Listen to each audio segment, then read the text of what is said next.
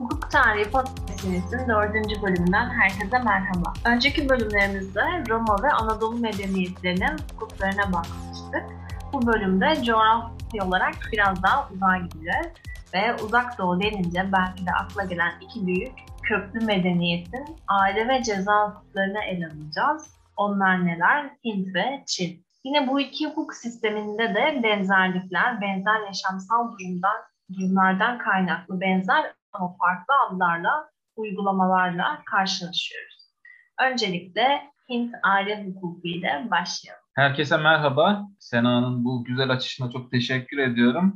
Bugün e, Hint aile ve ceza, ardından da Çin aile ve ceza hukuklarıyla iştigal edeceğiz ve sizlere uzak doğu hukuku başlığı altında bulabildiğimiz, erişebildiğimiz kaynaklardan topladığımız bilgileri sizlere sunmaya gayret edeceğiz. Müsaadenizle Hint aile hukukuyla başlayalım bugünkü konumuza. Hint aile hukuku konusunda dini ögelerin ve e, bu bağlamda da e, ecdada tapma inancının ve bilhassa da varna sisteminin çok derin etkiler yaptığı görülmektedir. Hint hukukunda ya da diğer bir adıyla Brahman hukukunda yasal evlilikler makbul ve şerefli olan ve makbul ve şerefli olmayan evlilikler şeklinde ikiye ayrılmış ve 8 adet nikah öngörülmüştür. Makbul ve şerefli evlilikleri diğerlerinden ayıran en önemli özellik kadının babasının evlenmeye razı olması ve evlenme masraflarını üstlenmesidir.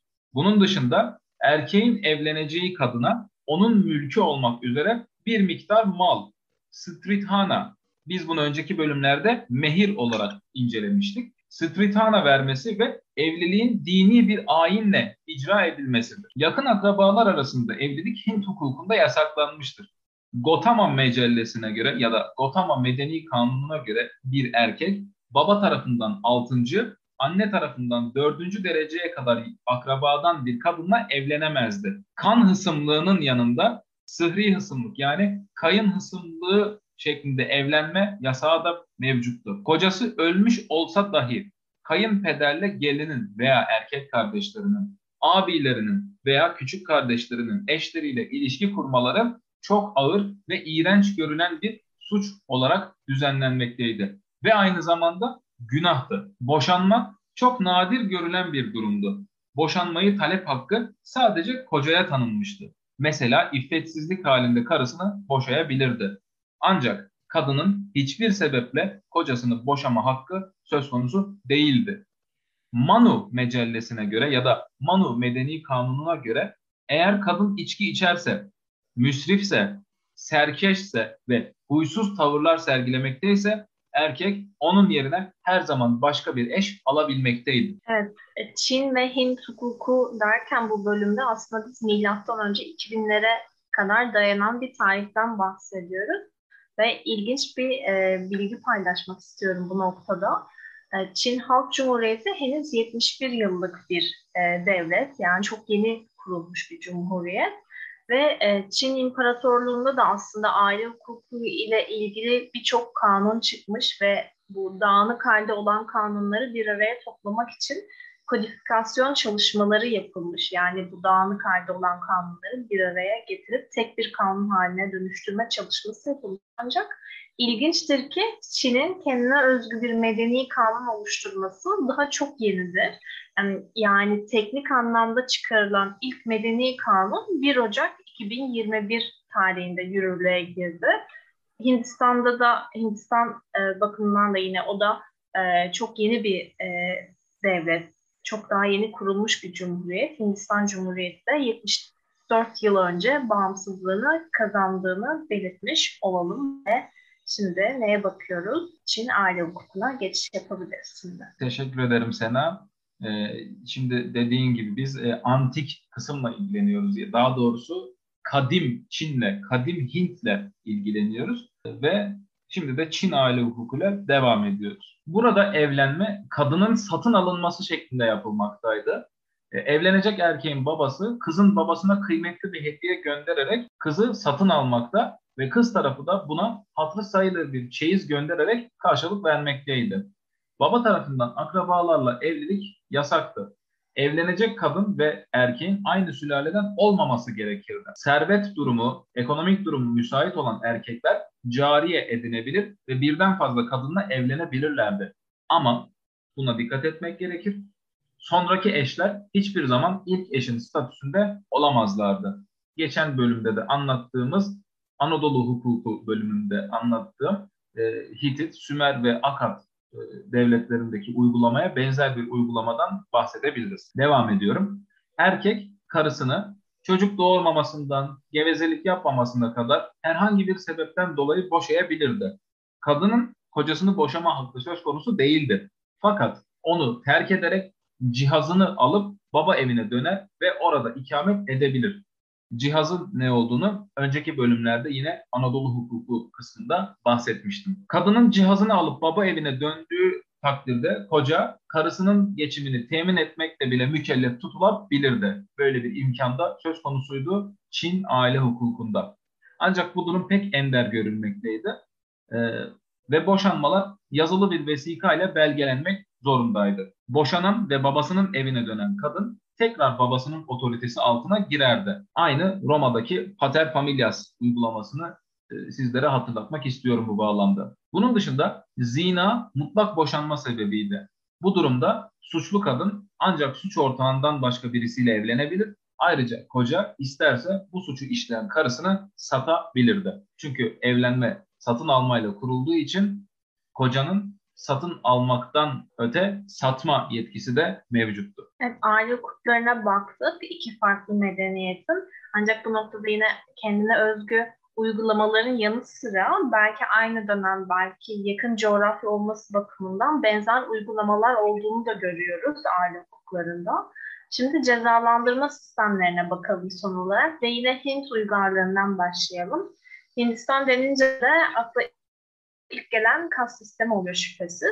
Çok katı bir sınıf ayrımı var orada. Ve yine ceza hukuk sistemlerinde de kas uygulamasını görmekteyiz diyorum ve daha detaylarını Berkay'a bırakıyorum. Sağ olasın, teşekkür ederim. Ee, bizim Hint medeniyeti için, Hint ceza hukuku için e, bakmamız gereken en eski düzenlemeler Manu ve Yajnavalkya yasalarıdır. Ee, diğer suçlarda olduğu gibi insan öldürmeye verilen ceza suçu işleyenin ve mağdurun ait olduğu kasta göre değişirdi.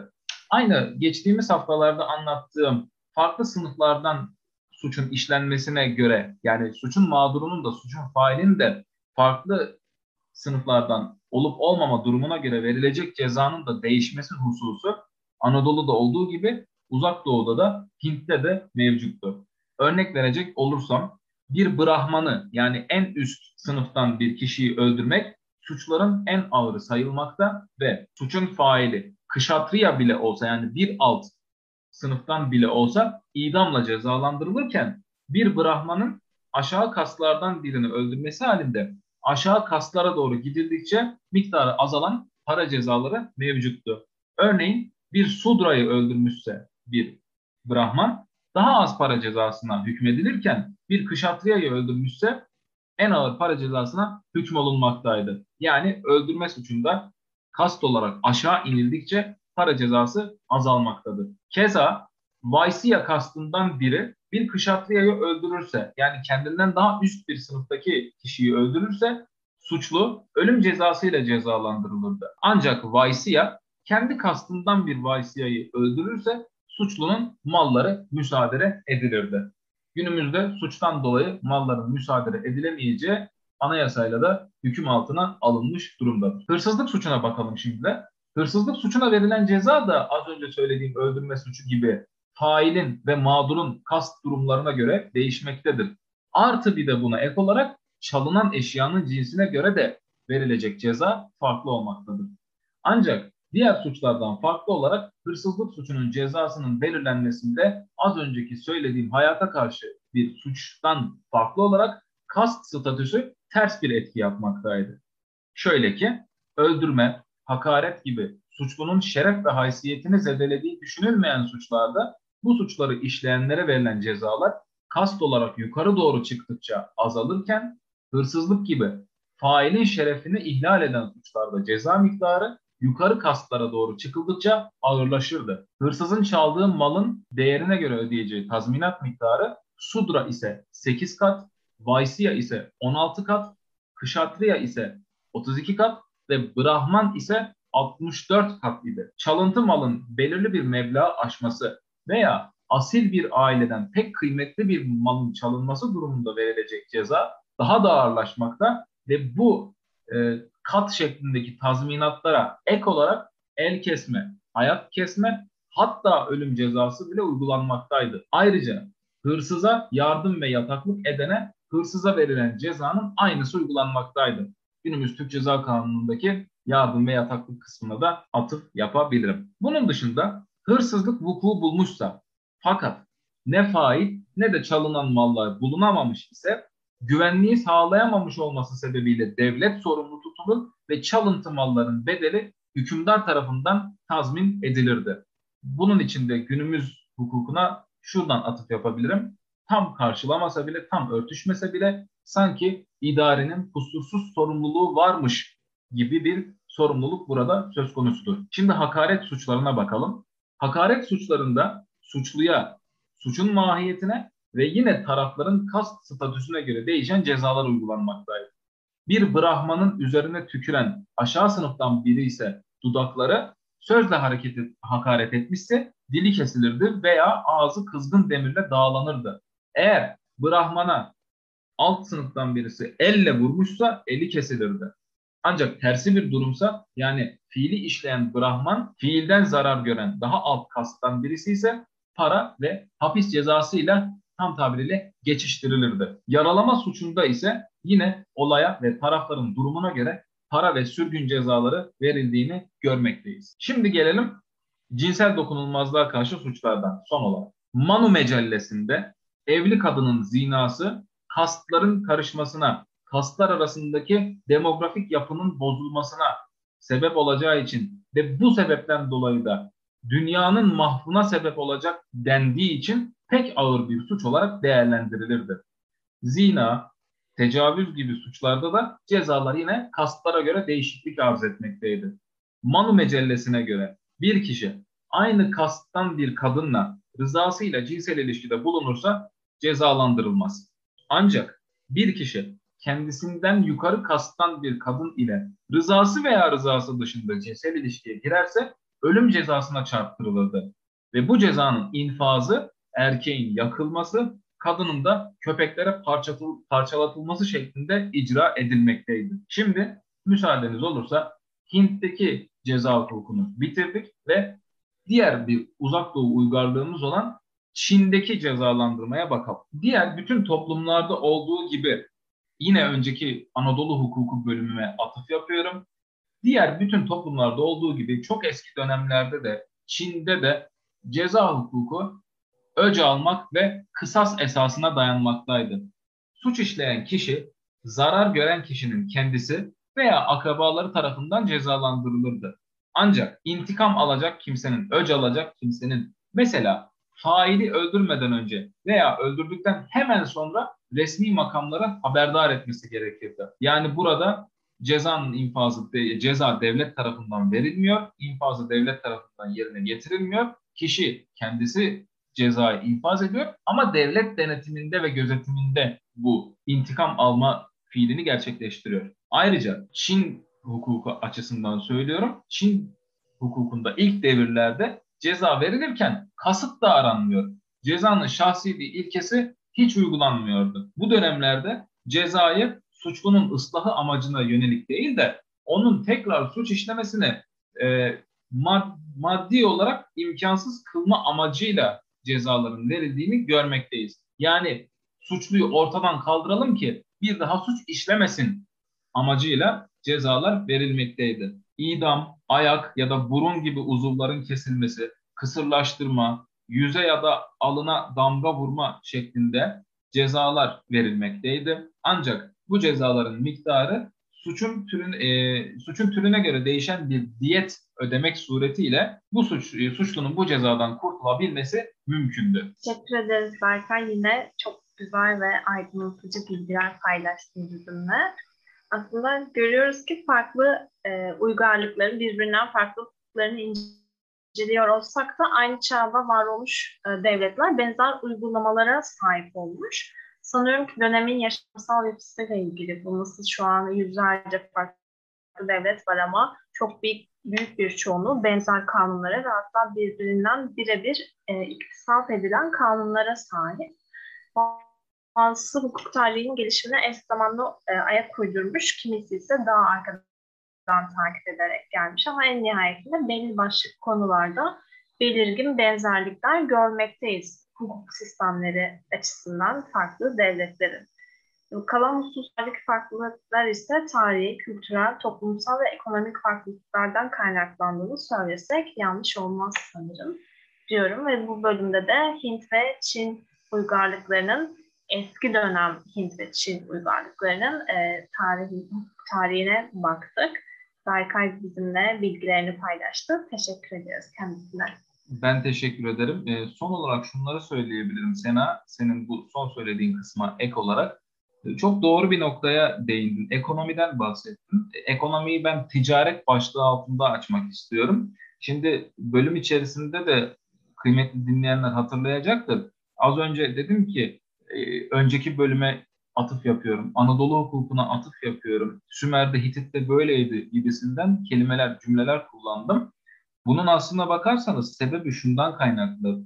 E, dünya üzerinde ilk günden beri var olan bir ticaret söz konusu. Yani tarım yapılmış, tarım ürünleri olduğu yerde kalmamış ya da hayvancılık yapılmış, olduğu yerde kalmamış. Bunların işlenmesiyle elde edilen ürünler dünyanın başka noktalarına ticaret yolları aracılığıyla iletilmiş ve bu ticaret esnasında sadece malı ver, parayı al ya da malı ver, diğer bir malı al, trampadan bahsediyorum. Bunu yapmamışlar. Giderken kültürlerini de götürmüşler. Kültürlerini götürürken de senin bu söylemiş olduğun şeye e, aslına bakarsan bizim bunu söyleyebilmemizi sağlamışlar yani bir bakıma da.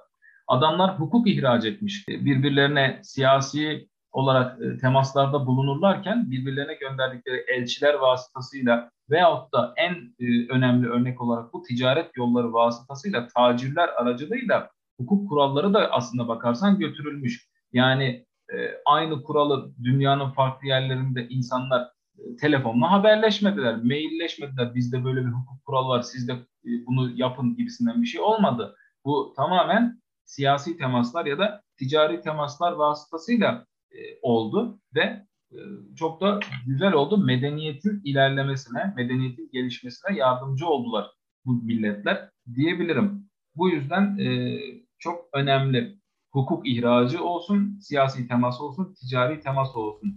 Bu benzerlikleri biz bugün değerlendirebiliyorsak, karşılaştırabiliyorsak bunun da iki yegane, iki önemli sebebi budur diyebilirim ve sözlerime son verebilirim. O zaman bir sonraki bölümde Türk hukukuna giriş yapmış olacağız. Bizi dinlemede kalın, hoşçakalın.